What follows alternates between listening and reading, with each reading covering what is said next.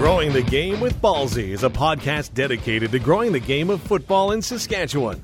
Each week, Michael Ball will talk with rider guests, but he'll also highlight amateur athletes, coaches, and builders in this province growing the game we love.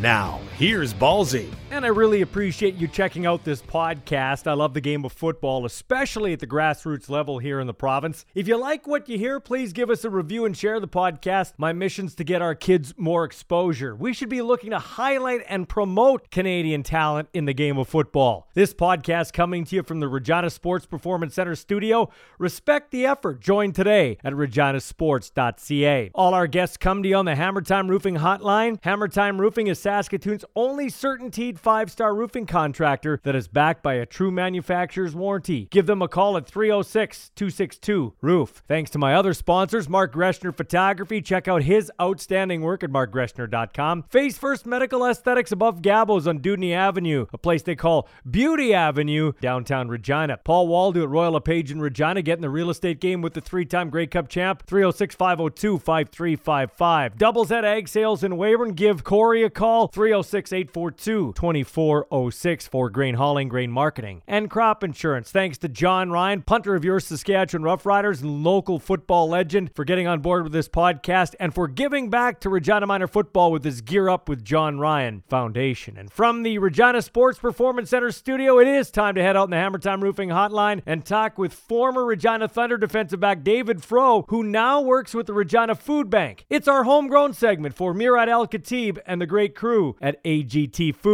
You were uh you were on the ground floor with that Thunder team, the Regina Prairie Thunder back in the day. Randy Shaw's the head coach, Josh Shaw was there, Mark Anderson. What were those days like? What do you remember about the ground floor days of the junior football team? Well, you know, uh, 18, uh, 20 years past, I suppose, I reflect as, as I'm sure we all do, uh, you know, that we built something special. Of course, the Rams had moved up to university and they had such a rich and celebrated tradition. So, so there was a gap, and there really wasn't a Thunder tradition. So, uh, certainly, I appreciate that. Although, you know, when I reflect on those times, you know, really ballsy, we were playing and pract- or practicing rather in the old uh, speed skating area in Mount Pleasant. So we didn't have access to the Rams clubhouse or even the Rams field. We were practicing basically on a piece of grass inside the skate track, and then us DBs on occasion would, would hop the fence and, and trespass into Curry Field when there wasn't a baseball game. So we were lean. Um, you know, we were. I think someone bought the old Las Vegas posse equipment. So mm-hmm. that's what we sort of wore and and practiced with. You know, and really it was a crew of largely first year players that came from high school, mixed with a couple of guys in their second and third year that had come from the Rams, you know, the Brian Gattens, the Mark Andersons, the Scotty McCulleys of the world. But we were young and we had no clue what we were getting into. Yeah, kind of a team of misfits, but uh, definitely uh, something to be proud of, though. You know, we were a team of misfits, and you know, we come. At least I did. I came from Sheldon. We're in 2000. We we won a provincial championship with a great group of football players, and of course, you you think you're on top of the world, but you have those wonderful high school rivalries, and then of course, anyone that enters junior university football, you meet a new uh, band of friends, and so these guys like Mike Story and Steve Wilson and Ryan Anderson from Thom, and the John Mackeys and Eric Bensons from LeBoldus, and you know the Cablis brothers from Campbell, really good football players, but what we all held in common was that we got completely and utterly destroyed those first couple years, right? Because we were so young. And so, you know, I, I suspect they don't put kegs of beer on those buses anymore coming back from the road trips. But, you know, that's what I'll remember. And, you know, coaches like Ryan Hall and Al Johns and Josh Shaw, just great human beings that put that time, Sheldon Neal, into building a program. And and honestly, that head coach Scott McCulley, I, I remember he was playing in Germany, and he joined us late that first year. He got off the bus, he had hair down to his toes, long flowing blonde hair, and I, I I laughed. I, I remember saying to uh, Mark Anderson, like, who who is this guy? And and of course now he's such a wonderful leader of human beings, and they've built such an incredible program mm. uh, of you know within the community. It's it's been amazing to see how that program has transformed. 2013 champs, their only championship. Hopefully they can get back to it. Hopefully we'll have a, uh, Prairie Football Conference uh, on the other side of this pandemic. So much of our football is up in the air. As a guy who loves football, who played football, how concerned are you about? Football, not only at the CFL level, but at the grassroots level going forward? you know, well, listen, I listened to Mike Thomas on the other weekend.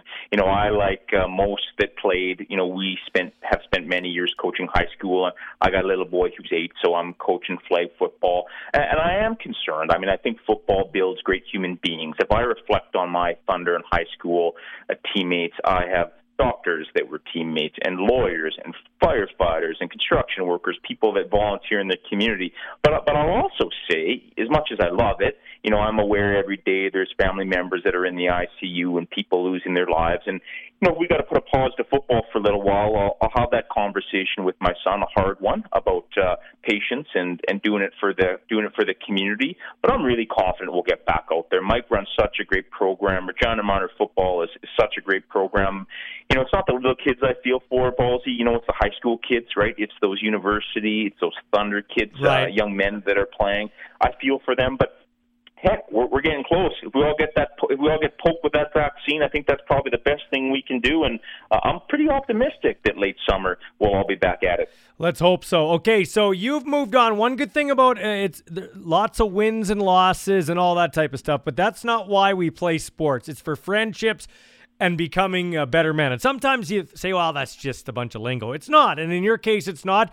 You're with the Regina Food Bank. Uh, let's talk about uh, some of the initiatives you've got going on here this spring. I know you're uh, doing a series with different people in the community. Well, I really appreciate the opportunity. You know, last month, we fed 11,000 people in this city. And that was the second highest month uh, since the pandemic.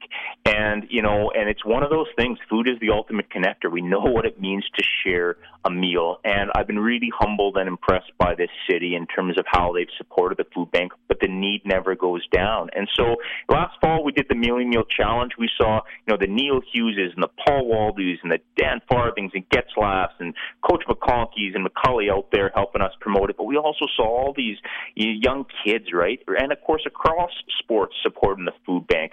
Uh, you yourself last summer were emceeing Krugo Fest, mm-hmm. uh, and we'll be back this July. We're doing Krugo Fest again on top of the Hilton DoubleTree, and we're gonna we're gonna be playing rock and roll and country music uh, safely and social distance. But we're gonna bring a concert back to everybody in this city, likely late July this year, and we sure hope uh, people get out uh, and support us.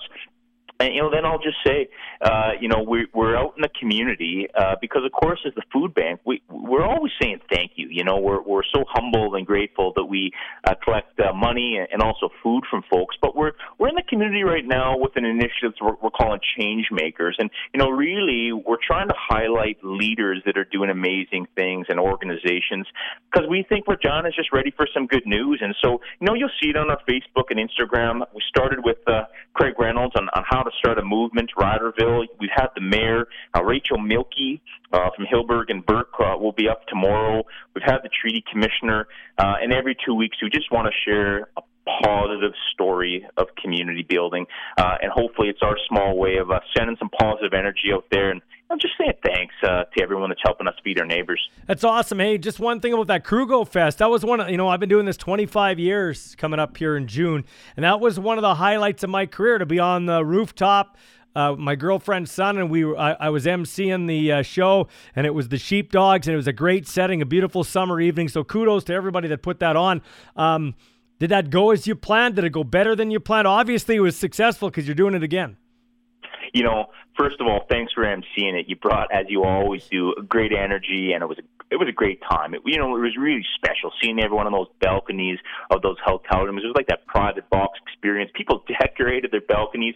Yeah, we raised fifteen thousand bucks, forty five thousand meals, but more. You know, we put a lot of people to work. People in the music industry are having a hard time, so we got those technicians to work, right? We got the caterers to work, and you bet we're doing it again. We're going to have some amazing acts uh, to announce, and really, you know, I, I think we'll have a little bit more time to communicate what you get. But in the end, you know, you get a meal, you get a room, you get a concert. You can expect to pay what you'd expect if you went out for your friends uh, in any night, and, and we did it safely. So, you know, I, I can't wait to announce the acts again. But I, unfortunately, I suspect we'll be probably one of the first live concerts again in this city yeah. this summer. I'm, That's I'm hard to believe. There'll, be others. That's hard to believe, man. It seems that you, you sure. Uh, I guess to wrap up, what's what's one thing you took for granted that you'll never take for granted again? The smell in the Prairie Thunder locker room in 2001. uh, there was no windows. That place stuck. No, what's one thing I took for granted? I, I, I think quite quite honestly it's it's given my friends and people I care about a big hug, right? It's just that human connection. And there are so many things that when we come out of this, we'd be so wise to remember. We're all in this together, right? Uh, it doesn't matter how much money you have or what country you live in. We're all in this together. You know, until we take care of those with the least, uh, you know, I'm not sure how good we're doing as a society, but uh, I miss giving people a squeeze. I'm pretty proud of this city of how we come together and, and rally around things. Uh, it's in our DNA as as prairie folk. Um, you know, we're kind of rooted to the land. We always have been, and so um, aside from that smell, you know, from a football standpoint, uh, I'm looking forward to getting together, ballsy, and, having the cold beer with friends, and, and seeing my son playing a playground with his friends uh, without a mask. For goodness sakes, that's awesome, man. David Froh, one of the greats to come through the Regina Thunder or Regina Prairie Thunder football team helping out with the Regina Food Bank. Thanks for this, my friend. Thank you so much. Cheers. It's time for the gospel according to Ballsy. Well, the Pittsburgh Steelers signed coach Mike Tomlin to a three year extension, and it has pissed off some of my friends who are longtime Steelers fans. And that's a mystery to me. I've always loved Tomlin. He's a Super Bowl winning coach who has never had a losing season. As a Chargers fan, I'd love to have a Super Bowl winning coach whose team was always in the mix. A good leader's a great communicator, holds him or herself accountable above everybody else, and handles adversity. Well, I just described Mike Tomlin. This guy's brutally honest to a fault, steps to the podium each week, and holds himself accountable more so than his team and other coaches. And boy, can he handle adversity? He had Le'Veon Bell, Antonio Brown, and Big Ben together on a roster. He had no problem moving on from a Pro Bowl running back who was disgruntled over the money he was making. He had no problem benching AB because he didn't feel he got the ball enough. And did you know that Tomlin is 18 and 15 with his Hall of Fame quarterback out of the lineup? How did Bill Belichick do without Tom Brady last year? And Pete Carroll of the Seahawks, who will also go into the Hall of Fame, got fired twice in the NFL. How would Carroll fare without Russell Wilson? Not very well, I'd suggest. That's why Carroll put the kibosh on that offseason trade. Most teams at all levels of competitive football could follow the Steelers' patience. Patience really does pay off. Since 1969, Pittsburgh has had three coaches Chuck Noll, Bill Cowher, and Mike Tomlin. Over that span, the Steelers have won six Super Bowls, eight conference titles, and 24 division titles. Noll has a bronze bust in Canton, Ohio, and Cowher will have his bust enshrined in the Hall of Fame this summer. Tomlin will likely join them one day in football immortality. That's a great signing by the Pittsburgh Steelers.